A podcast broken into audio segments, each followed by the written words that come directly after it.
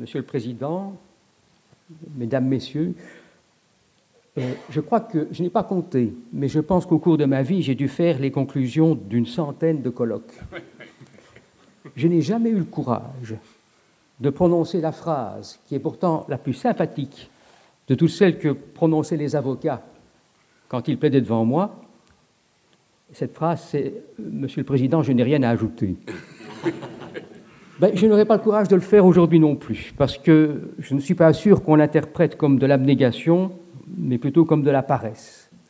Mais alors je ne serai pas aussi long que, le proclame le prévoit. Je vous dirai tout d'abord combien j'ai trouvé passionnant cette présentation pluridisciplinaire, j'emploierai un autre mot pour terminer, d'une question qui pourrait n'être que juridique, qui pourrait n'être qu'anthropologique, et nous avons mélangé le tout. Toutes les disciplines sont intervenues sauf une, je dirais laquelle. Alors nous avons commencé avec l'histoire. Je me suis demandé pourquoi commence-t-on à la réforme Et j'ai compris pourquoi. C'est parce qu'avant la Renaissance, euh, le minoritaire euh, n'était pas un être humain. C'était le sauvage, hein, le, sylvaticus, celui qui vit dans les forêts. C'était le primitif. C'était quelqu'un qui était dans la nature. Il n'était pas dans la culture. Donc ce n'était pas une minorité culturelle. Et puis est arrivée euh, cette fameuse controverse sur le point de savoir si finalement les sauvages ont une âme. Et on nous explique que si l'anthropologie est née, c'est grâce à l'évangélisation. Parce qu'il n'était pas question d'évangéliser comme chrétien quelqu'un qui n'était pas un homme. Donc voilà le tournant qui se fait à la Renaissance, ou un peu avant, hein, Las euh, la controverse de Valladolid. Mais à peine ayant nous intégré le sauvage, le faisant sortir de la bestialité pour entrer dans l'humanité, que nous avons éprouvé le besoin irrésistible de recréer des exclusions. Même Voltaire disait dans son traité de métaphysique le blanc est supérieur au nègre, comme le nègre est supérieur au singe, comme le singe est supérieur à l'huître. Donc il y a somme toute ce besoin naturel contre lequel la culture doit lutter de ne pas nous reconnaître en l'autre. M. Birler a eu une bonne phrase pour terminer son exposé historique. L'acceptation de l'autre, a-t-il dit, est d'abord un combat contre soi-même. Et l'identité secrète l'altérité, et c'est ce combat que nous avons illustré dans diverses disciplines aujourd'hui. D'ailleurs, dans l'exposé de M. Birler, ce qui a de paradoxal, mais d'autres l'ont souligné avant moi, c'est que ceux qui s'entretuaient à l'époque avaient pour point commun de prôner l'amour du prochain. Et la première préoccupation qu'ils avaient, évidemment, c'était de le massacrer.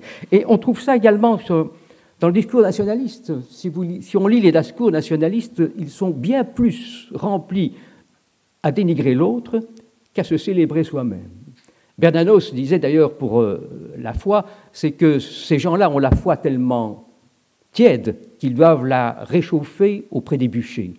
Donc, le savoir sur l'autre est un des piliers de la culture dominante et il est bon qu'on nous en ait parlé d'abord, l'autre dans la foi. Deuxième sujet dont on nous a parlé, c'est M. Kling, c'est l'autre présent dans l'État. Alors, c'est passionnant de voir comme les peuples deviennent des nations, comment ça se fait de manière spontanée par groupe ou artificielle par les traités, mais ce que j'ai le plus apprécié dans cet exposé, c'est le débat qui a eu lieu dans la suite, où, grâce à sa grande culture, M. Kling nous a expliqué qu'au fond, les États se forment différemment selon qu'on est dans les pays germaniques ou dans les pays euh, latins. Pour nous, évidemment, latin, c'est le cartésianisme, c'est la raison. Et il nous a dit que pour les Germains, avant la raison, il y a les forêts, il y a les bois, euh, il y a les rivières. Au fond, il y a une opposition entre, Descartes d'un côté et Wagner de l'autre. Mais nous nous sommes aperçus qu'il y, avait des conciliations possibles. Si je remplace Descartes par Debussy, peu importe la chronologie, il y a une conciliation possible. D'ailleurs, seul un liégeois pouvait le faire. C'est ce qu'a fait César Franck. Mais j'en reviens maintenant à notre sujet. Est-ce qu'il y a ce romantisme caractéristique des brumes du Nord, de cette capacité qu'ont les Allemands de trouver des normes dans, dans les rivières, dans les forêts, dans les montagnes? Est-ce qu'il y a une conciliation possible? Et c'est alors qu'on s'est aperçu, ce sera une des constantes, et celle de ma conclusion, combien il y a au départ d'opposition d'étonnantes conciliations. Ainsi, on s'est aperçu que le mouvement flamand, romantique, nordique, germanique, peut être qualifié de jacobin.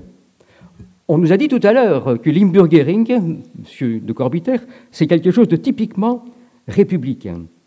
Alors voilà déjà le début des bonnes choses de la multidisciplinarité, c'est qu'on fait des rapprochements tout à fait inouïs dans des matières qu'on n'attendait pas. Ça, c'était l'autre présent dans l'État. Et puis nous avons vu avec Marco Martiniello l'autre arrivant dans l'État.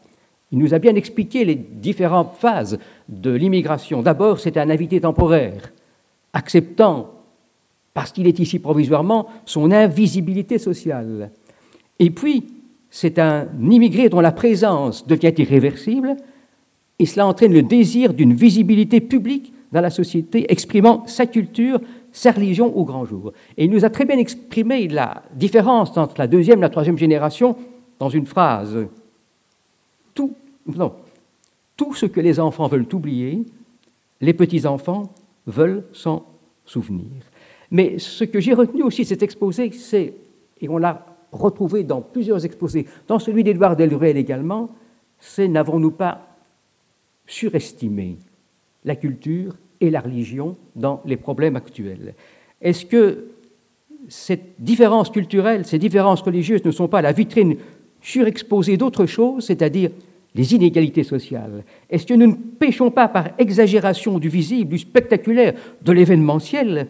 Et Marco Martiniello nous a dit combien il était important de s'occuper davantage des liens d'en bas, de l'éducation, de l'emploi, du marché, qui précède peut-être la part visible et la part euh, médiatique de nos problèmes, c'est-à-dire la part religieuse, la part d'opposition on a oublié la pauvreté, nous a dit aussi M. Grillo. Et c'est peut-être là qu'il faudrait commencer à voir où se forgent les inégalités sociales et où se forgent les oppositions culturelles. Deuxième chose, nous a dit euh, Marco Martiniello, euh, c'est que, oui, c'est la même celle-là, il ne faut pas isoler la variable religion, penser plutôt à l'interaction, à la solidarité.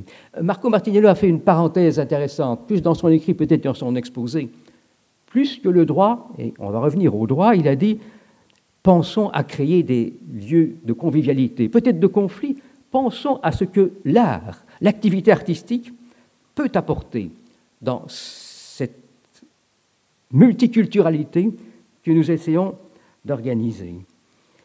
Euh, si je peux faire encore une parenthèse, le problème au fond de toutes ces théories que nous avons vues, c'est quand elles se radicalisent. Et peut-être le multiculturalisme est-il devenu excessivement radical, au point, et c'est ça ma parenthèse, qu'il nous fait perdre parfois le sens de l'humour. Vous avez peut-être vu dans les journaux il y a trois jours, on nous annonce la sortie d'un livre qui va présenter l'œuvre de Peyo comme une œuvre foncièrement raciste. Euh, les schtroumpfs noirs, c'est évidemment du racisme. La schtroumpfette, c'est le type même de la beauté arienne. Quant à Gargamel, euh, la manière dont il est dessiné démontre que c'est un personnage marqué, visé par l'antisémitisme. En plus, son chat s'appelle Azraël. Je ferme la parenthèse et je crois que rappeler l'humour dans les oppositions qui nous divisent maintenant est peut-être un message qui n'est pas totalement inutile. Mais là où M. Martiniello m'a un peu chiffonné, c'est quand il a dit Je me méfie des réponses constitutionnelles. Je crois que Jean-Claude, tu as un peu soupçonné aussi. Alors, que voulait-il dire par là? Après, il nous a dit qu'il se méfiait de l'artillerie législative. J'y reviendrai. Euh, d'ailleurs, M. de Courbiter vient de nous dire qu'il était totalement désenchanté sur le droit. Je me vengerai dans quelques minutes.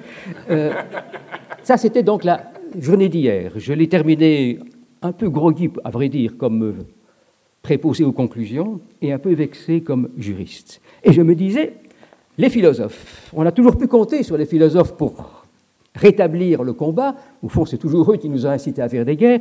Alors je m'attendais ce matin à avoir euh, une belle bataille entre un défenseur du républicanisme et un défenseur du multiculturalisme. Vous savez qu'on a interverti le rôle, mais ça n'a rien changé parce que qu'est-ce que M. de Corbutier nous a dit sur la République? La République, pour moi, quand j'enseignais les théories du droit, c'était un des sujets que je préférais, c'est le sujet le plus folkloriquement passionnant qui soit. Euh, parce que nos amis français, ils sont passés de Dieu au roi, du roi au peuple, mais ils ont gardé la liturgie de la transcendance et la liturgie de la monarchie. Parce que ça a beau être un concept très intellectuel, la République, il est auréolé de tradition, c'est Jeanne d'Arc, c'est Clovis, c'est Astérix, tout cela traverse la France de manière aussi irrationnellement que le principe même de République la traverse également.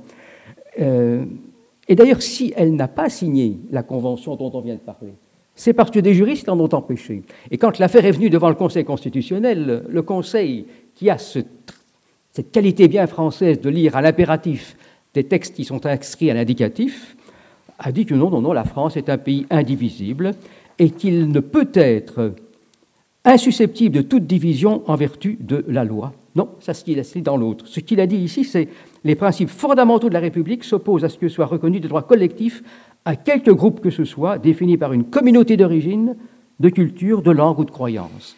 Ce n'est pas dans la Constitution, mais c'est les juges auxquels généralement on dénie la qualité de lyrique, c'est des juges qui ont fait sortir de ces textes descriptifs des choses tout à fait prescriptives. Et quand on a fait cette fameuse loi de régionalisation en France, euh, reconnaissant le statut de la collectivité territoriale à la Corse, le Conseil constitutionnel est intervenu, mais ce qui est amusant, c'est qu'il n'a pas du tout invalidé, non, il ne peut pas, il n'a pas du tout critiqué les aspects matériels de la loi. La collectivité corse peut exister.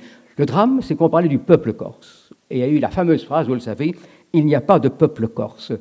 Le républicanisme s'en prend même à la partie déclamatoire de la loi. Et donc j'ai été ravi d'entendre M. de Corbiter nous dire que finalement le républicanisme, il était fondé sur la peur, sur l'archaïsme, sur la paranoïa. Euh, je me suis renseigné pour savoir s'il y avait des Français dans la salle. Euh, Madame Capel, que j'ai interrogée, m'a convaincu de sa parfaite tolérance. Je ne suis pas sûr que M. de Corbiter pourrait dire la même chose, ne serait-ce qu'à Lille. Donc voilà euh, ce qu'on nous a dit sur le républicanisme. Alors quelque chose qui a été amusant. Hein, on a parlé du jacobinisme flamand. On vous a interrogé, M. de Corbiter, pour savoir, et la communauté française? Est-elle républicaine? Est-elle multiculturelle? Est-ce que sa politique est intégrationniste, assimile Là, vous avez fait une réponse terrible vous avez dit qu'à votre avis, il n'y a pas de politique de la communauté française. Donc on en revient ici à ce concept de désappartenance hein, avec lequel on désignait la Belgitude il y a quelques années, ce qui signifie que nous, en communauté française, nous semblons flotter dans une sorte de nébulosité conceptuelle équidistante des théories dont nous avons débattu aujourd'hui. Alors, est-ce le comble de l'anomie ou est-ce le summum de la postmodernité, mot qu'on a employé mais généralement avec réserve? Euh, Ça, c'est à vous d'en décider. Et nous entrons alors avec euh, Édouard Delruel. J'avais cru que la tâche lui reviendrait, au nom du multiculturalisme, de démolir le républicanisme. Après l'exposé de M. de Gorbiter, malgré un repentir euh, tout à fait terminal, il n'y avait plus rien à démolir. Donc, euh, Édouard Delruel nous a bien dit combien il y avait plusieurs multiculturalismes, combien il ne fallait pas l'isoler. Et ce qui m'a toujours séduit dans le multiculturalisme, c'est qu'il ne s'isole pas. Il est un correctif au libéralisme. Il n'est pas une alternative au libéralisme. Et de même, euh, Édouard Delruel nous a proposé d'inverser les parcours. Et plutôt que de parler de la crise du multiculturalisme dans la société actuelle, de parler de la crise de la société géopolitique ou géoculturelle, et c'est cette crise-là qui fait surgir comme un défi, comme un problème, les communautés. Et le même procédé d'interversion du titre a été utilisé euh, par euh, l'intervenant suivant, qui, M. Grillo, je pense, nous a fait remplacer le libéralisme multiculturel par le multiculturalisme libéral, ou bien le contraire. Mais c'est intéressant pour moi de voir combien les énoncés sont parfois réversibles, ce qui est encore une manière de nous faire sentir leur relativité. Et alors on a invoqué évidemment et le socle des valeurs dans tout cela. Et là nous avons eu aussi un débat assez intéressant. Euh, il y a nos droits fondamentaux ne peuvent pas s'incliner devant certaines exigences culturelles. Et nous sommes tous d'accord, je crois, sur les mutilations sexuelles, nous sommes tous d'accord sur euh, les mariages forcés. Nous sommes d'accord d'admettre, par exemple, les abattages rituels. Mais si on arrive au port du foulard, alors là, que décider? Nous avons eu le grand mérite de dribbler ce sujet, de l'estiver chaque fois qu'il est intervenu. Je vais m'y tenir, je n'en parlerai pas. Mais alors la manière de traiter ces questions, et là c'est apparu dans plusieurs exposés, ce n'est plus avec une normativité, une normativité euh, péremptoire, mais c'est d'organiser la négociation. Voilà un mot que nous venons d'entendre tout à l'heure. C'est d'avoir des sociétés de confiance, c'est un mot qu'on a prononcé également. C'est de négocier, c'est de recourir à cette notion d'accommodement raisonnable. Alors là, je m'en voudrais d'en parler euh, dans la maison de M. Asquin parce qu'il il a une conférence euh, remarquable sur le sujet qu'on peut entendre sur Internet. Mais nous avons eu l'occasion de comprendre aujourd'hui combien il était talentueux aussi pour nous initier aux accommodements électrogénétiques. Merci encore, Monsieur Asquin. Et voilà donc pour l'exposé de Monsieur Delruel. Et j'en viens maintenant au droit. Est-ce que le droit a quelque chose à dire dans les problèmes de communautarisme? On n'a pas beaucoup employé le mot. D'ailleurs, en France, c'est un gros mot. Euh, de multiculturalisme, on en a beaucoup parlé, d'intégrationnisme, d'assimilationnisme. Eh bien, je crois que le droit a quelque chose à dire. Vous savez que depuis 3-4 ans, sous la poussée européenne, et je vais parler de l'Europe, l'égalité est remplacée par sa négation, c'est-à-dire la discrimination. Et les normes, les plus grands arrêts en quantité rendus par la Cour constitutionnelle, ce sont les arrêts sur les lois de non-discrimination. Carbonnier disait la non-discrimination, c'est l'amour du prochain, mais un peu recroquevillé.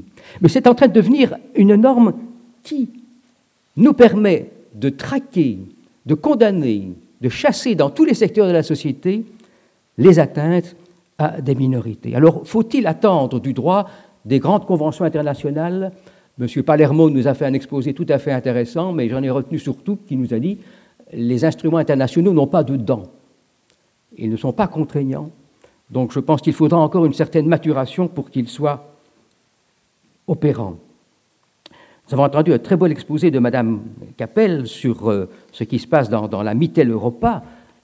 Quel extraordinaire creuset pour le multiculturalisme de ces pays qui, en un siècle, sont passés de l'empire à la dispersion, et puis au nazisme, et puis au communisme, et puis au libéralisme. On comprend que pour de tels bouleversements, on hésite en des métaphores aussi éloignées que le congélateur et le chaudron. Mais j'en viens, et je terminerai par là avant mon, mon mot tout à fait final, à me dire qu'on n'a peut-être pas assez parlé de l'Europe. Et on n'a pas assez parlé des droits de l'homme. Jean-Claude, tu as parlé hier dans ton exposé introductif du jumelage entre les droits de l'homme et les droits des minorités. Et je crois que là, il y a quelque chose de tout à fait rafraîchissant. Il y a quelques années, la Cour européenne de Strasbourg a vu arriver un grec qui se plaignait de n'avoir pas été admis comme expert comptable. C'est un pur problème de contentieux administratif qui, n'exalte pas. Mais la Cour s'est aperçue que si on lui refusait ce titre d'expert comptable, c'est parce qu'il avait subi une condamnation pénale. Ça reste encore assez classique. Mais cette condamnation pénale était une condamnation pour n'avoir pas fait son service militaire. il n'avait pas fait son service militaire parce qu'il était témoin de Jéhovah. Donc voilà, par le biais des discriminations indirectes, la question des traitements inégaux d'une minorité qui entre à Strasbourg. Autres affaires, et je vous renvoie ici à la thèse de Julie, parce que c'est là que j'ai puisé toute mon inspiration, mais c'est tellement amusant, je trouve que Julie, je vais me permettre d'en parler, quand Strasbourg va arriver les tziganes les Tziganes qui se plaignent d'être discriminés parce qu'on ne leur permet pas de vivre dans leur caravane. Je pense que Strasbourg se dit, mais ça n'a rien à voir avec les, garanties de la Convention qui ne garantit que des droits individuels, pas de droits collectifs, mais vous savez quel est le talent de la Cour européenne de s'approprier des compétences qu'elle n'a pas pour le plus grand bien de la démocratie et de la société. Ne croyez pas que je partage le discours anti-strasbourgeois qu'on tient pas loin d'ici. Donc, euh, Voyant arriver les tziganes, au début, je crois que Strasbourg a été assez réservé. Et puis, on s'est aperçu que le droit au domicile est aussi un droit fondamental. Et puis, on s'est aperçu que le droit de vivre dans une caravane, ce n'est pas seulement une commodité mobilière, c'est le droit de vivre dans une culture, dans une tradition culturelle qui est celle des tziganes. Donc voilà encore, au départ d'un problème minuscule, une Cour européenne est la plus grande de toutes, qui va contraindre certains pays à modifier leur législation sur l'urbanisme pour tenir compte de cette spécificité des tziganes. Et le dernier exemple, c'est l'année passée, la Cour qui a été saisie de la question d'un bouddhiste incarcéré à qui on refusait une nourriture végétarienne. Et eh bien voilà aussi, comme par le cheminement des discriminations indirectes, on en arrive au départ d'un droit purement individuel à ces droits collectifs que sont celui du respect des minorités. Et si je peux encore dire un mot sur l'Europe, je reviens au débat que nous venons d'avoir sur la Belgique. Alors là, c'est vraiment un débat extraordinairement belge. Une minorité, c'est déjà difficile à définir quand ce n'est pas la Belgique. Mais quand c'est la Belgique, on s'aperçoit qu'on n'est pas sûr qu'il y ait des minorités en Belgique. S'il y en a, elles sont peut-être majoritaires. Et en plus, les minorités, ce n'est pas du tout ce qu'on protège, c'est plutôt ce contre croit, on se prémunit. Eh bien, la Cour que j'avais l'honneur de présider jusqu'il y a un an a connu de ces questions. Et alors, elle avait trouvé une tangente tout à fait euh, confortable.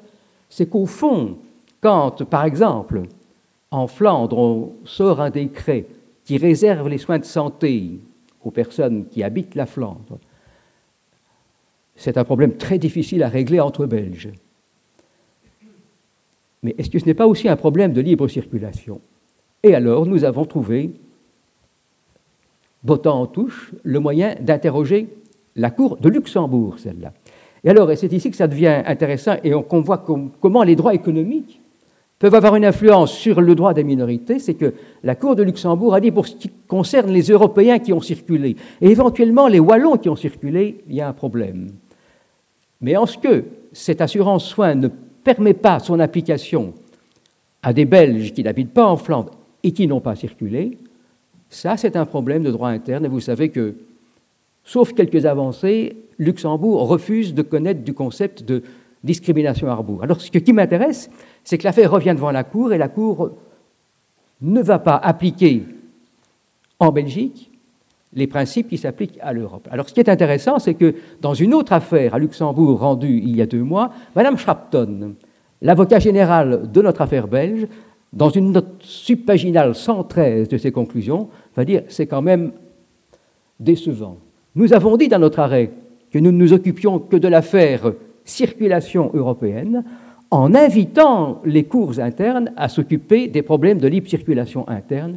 La Cour constitutionnelle ne l'a pas fait, c'est extrêmement décevant. Et si je vous en parle, c'est parce que la semaine passée, ou il y a 15 jours, la Cour constitutionnelle a été saisie d'autres questions, ou plutôt a tranché d'autres questions, concernant d'autres réglementations flamandes qui concernent essentiellement l'aménagement de la politique foncière en Flandre, où des dispositions décrétales sont prises qui veulent réserver certains immeubles, certaines formes d'habitation aux personnes qui ont un lien d'une certaine ancienneté avec la commune.